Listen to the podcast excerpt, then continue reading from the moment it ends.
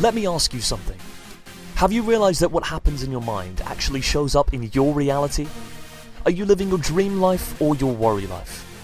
Welcome to the Dream Team Podcast, where we will reverse engineer what our wonderful and successful guests have done to create a life that they love. So you can too.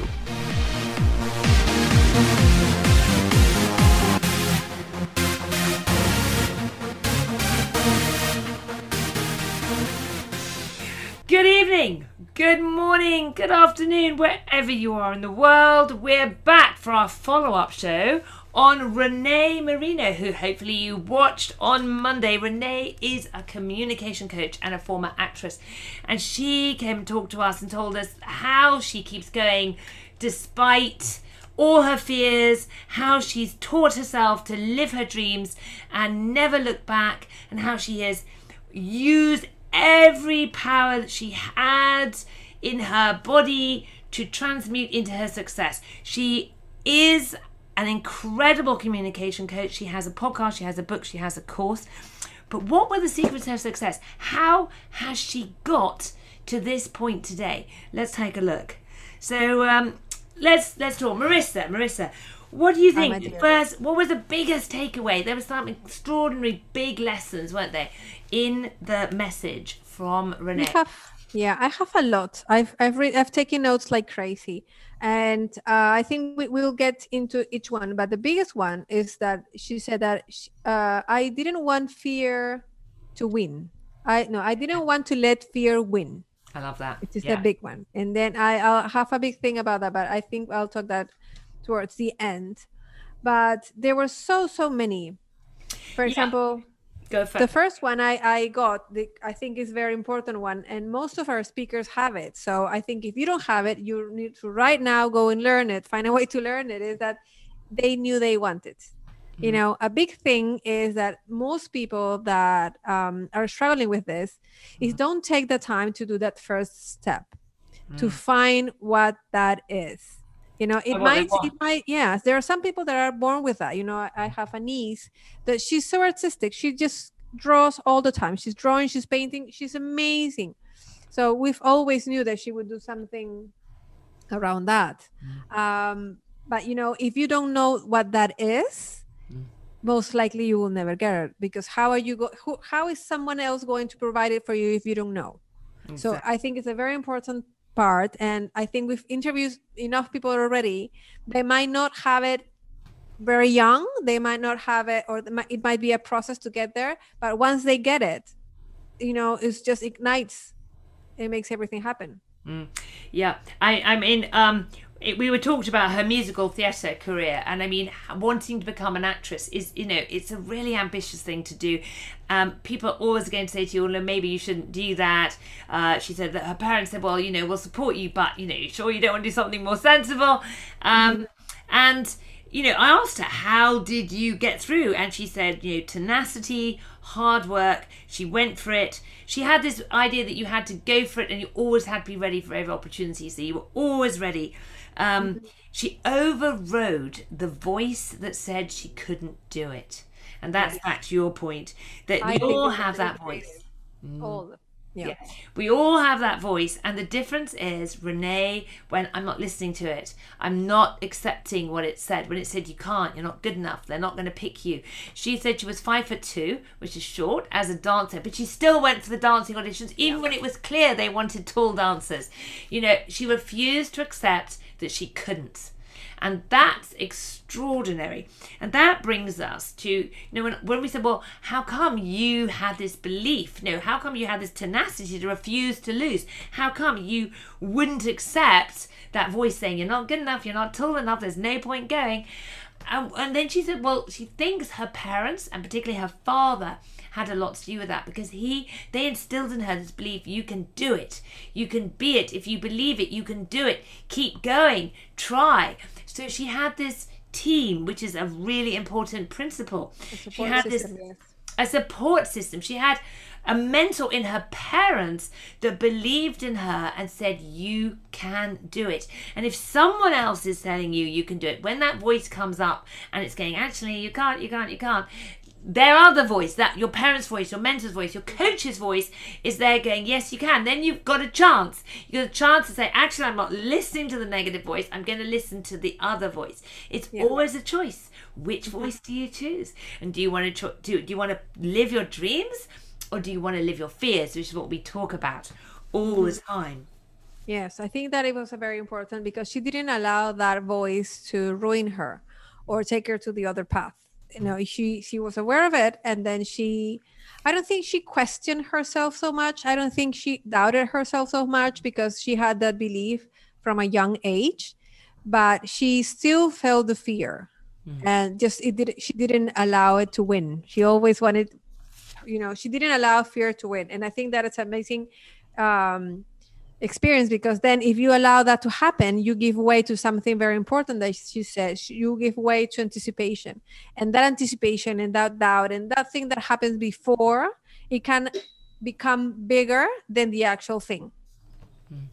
Yes, you were saying that's right, that it actually, most of the worst things that we're afraid of when they happen aren't as bad as we think, but the more we put them off, the more we don't do it. I mean, it's, for example, paying your taxes. You know, I've got to do my taxes, I've got to do the accounting. You know, we all hate gathering the receipts, we hate doing the accounting, but when you sit down and you do it, you're like, phew, that wasn't so bad.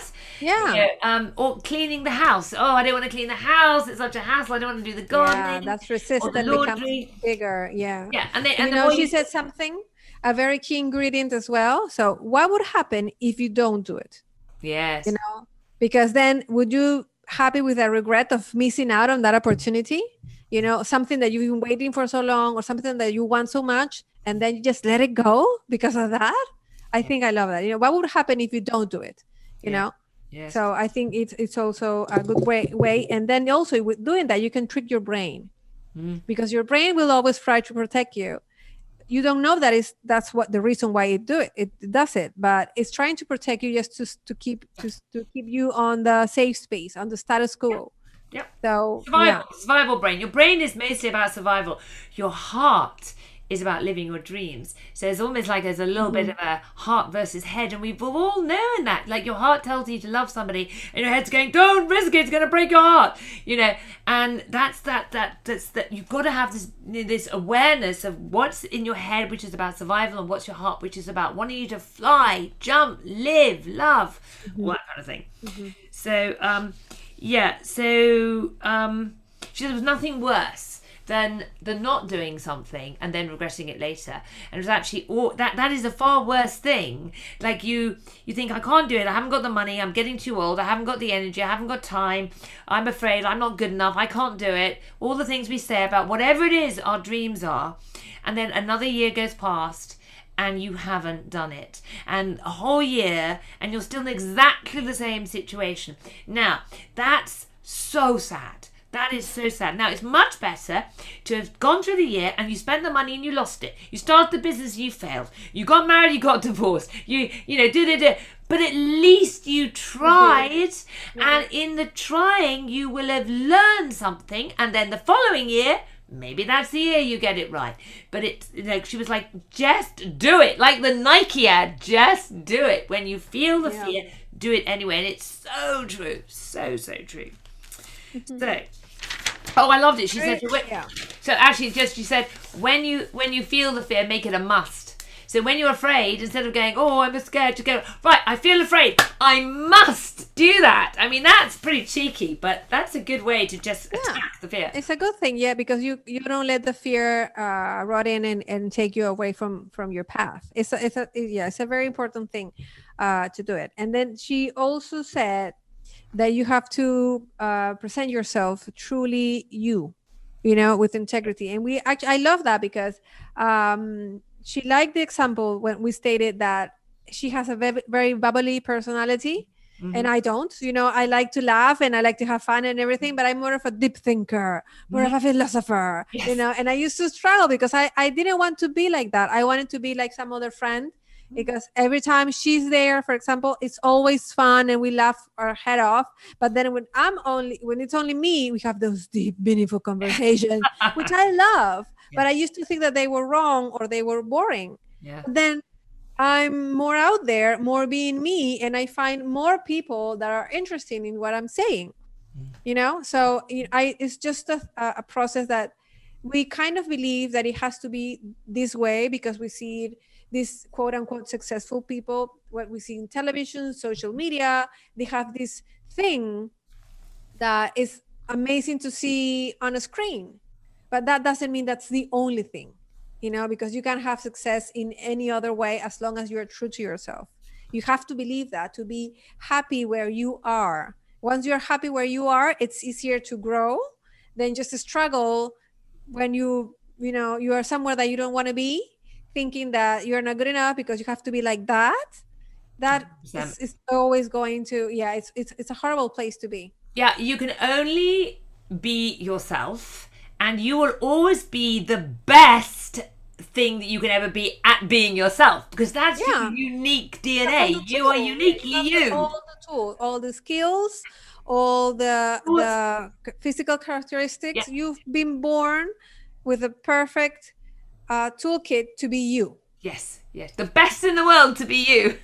But nobody else can do your job. Yeah, nobody else can do your job. So it's better to accept the good and the bad, the ugly with the pretty. It's unless you're cloned. And even then, so scientists out there, if you cloned me, that would not have the same experiences. I would have the same DNA, but it wouldn't be me because I wouldn't have lived my life. So that is completely true, because my mother had an identical twin sister. Mm-hmm. They're the two people in the world, identical twins that have the same genetics, completely different personality, completely different. So different. They were so alike. They were, like two drops of water until they were, I don't know, in their 20s. Mm-hmm. And then I remember for the 13 years that I had her, my auntie used to come, she lives in England actually, and my auntie used to come every 3 years. And since I was little, I will always be able to tell them apart, because they had different personalities, completely different personalities, even though I can show you pictures and they looked exactly the same. Hilarious. Yeah. So true. So know who you are, be who you are, be the best you can be. Jerry Barrett said the same thing, knowing who you are, being authentic. He also said, and I think a lot of our other speakers have said the same thing. So this is the key takeaway, is know who you are. Actually, but get to and be honest with who you are. Or I think I like. No, know what's in your heart. What really matters to you. And put that in your life, because that's going to bring you more happiness, more fulfillment, more belief. Because when you are doing what you're supposed to do, it feels in alignment. We have a clubhouse room about flow and alignment, manifesting with flow and alignment. And it's key when things don't work, because you're going against yourself. When it all comes together, it just like, it's like a cake, it rises beautifully. Yeah. You get the right ingredients. Yeah, but we also have to add another ingredient to that cake, because it's part of the process. Because you are born here with a mission, with the skills and everything that you need to be you, but then you're put in a blank canvas as a baby, and you have to find that all on your own. So if you come and you have a supportive parents like Renée says, you might go through this path, but then you come with all this information, but you don't know it, and then you land in a overachiever parent, but you're not, and then you struggle. So it's easier said than done, because you have to understand that it's a process. So if you're struggling now, it is a process. You don't have to stay there. Mm-hmm. It's just the only thing that will take you out of there is your attitude and your perspective, that it's also a process to learn. And the good thing that you can do is you can find mentors, you can find friends. So anybody that will give you a push, a nudge, a little comforting to help you find that path if you are not able to do it. So I really want to put that out there. It's not as easy as many people may think, because you already come with all those tools, but you have to learn to be comfortable in your body. You have to learn to accept that those are skills, that those are gifts. It took me a long while to accept that I had a gift, that I even could, it's still kind of, sometimes it's hard for me to say I have a gift, but I have to honor it, because it's putting me here, right here, interviewing amazing people. Yes. you know, and meeting people in Clubhouse and, you know, being able to transform my clients' lives. Yes. So, you know, it's still a struggle, but I don't care anymore. I just go ahead and do what Renée says and take imperfect action. Perfect. Perfectly imperfect action. Now, that brings me to that Renée brought up something fascinating, which was that she sometimes worries when she manifests bad things. Now, we always talk about you're manifesting all the time. So you manifest when the car breaks down, you manifest when you get a windfall of money. You know, it's all the same. And those of us who are aware of that, we do stress a bit like, oh, my life isn't going the right direction. I have created that. And we talked a little bit, I thought it was a fascinating part of the interview, because we talked about what you can do, like when you're worried about that. And we talked about learning from it and realizing that failure is part of the process, which is what you've said. Yeah. So do you want to talk a little bit about, you brought up, yes, talked about inner child, so ways to manage when you aren't manifesting it right, like, or when it's you're always manifesting it right, but it's like the interpretation on it. So maybe you'd like to talk about that. Yes, thank you for that, Lisa. Yes, I think it's an amazing process, because she talked about she was doing some inner child work with a coach that she has. And she said, I don't remember exactly what she said, but she said she kind of looks at that inner child and accepts what is given her, and that she, you know, she explains to the child that she understands that this is because the child is trying to protect her. And we got to the place that when she shared with us that she could apply that same process. Because the idea is that when you are going through hardship, when you're down on yourself, when you are full of doubts, and that starts to manifest in your reality, because we are manifesting all the time. Mm-hmm. Mm-hmm. What I teach is take that as an alert, the alert system that is going, you know, and you find a way to be grateful for those moments as well. Mm. Because they are going to teach you, they are the hard moments, depending on your perspective, even if you deal with them then, or you have to deal with them later because you weren't allowed for any reason, you still are opportunities of growth depending on how you see them. You know, and I think it's a very blurry line, because there are some difficult circumstances much harder than others, but the difference is always going to be that if you interview, for example, or listen or read bios of people that have gone through hardship, mm-hmm, if you manage to find a way some time to learn from those experiences, to look at them without all the emotional baggage and learn, you will become stronger on the other side. So, yeah. And then you might not find a way to be grateful for them. And it's not, you know, like Jeremy says, I'm not my story. So those hard experiences weren't the ones that made me, but in a way they were. They weren't, but they were, because it's all part of you. It's that all part of you. Yeah. Right. In this three dimension, we think that this is a duality. You know, the good, bad, and the bad parts. But if you look at it as more of a quantum physics, or a quantum idea, or a quantum understanding, it's just two sides of the same coin. Exactly. And so I like, I don't know if you or Renée said it, but I made a note. You manifest what you need to get to the next level. And so sometimes when it goes wrong, it's not that you've done, like you've had, well, you may have had some negative energy which made you manifest things which were negative. However, that might be part of the bigger process that you've said, because you needed to experience that to maybe so that you can empathize with a client in the future, or maybe because you then develop sympathy and you become a kinder person that you never understood before because life had always been easy for you.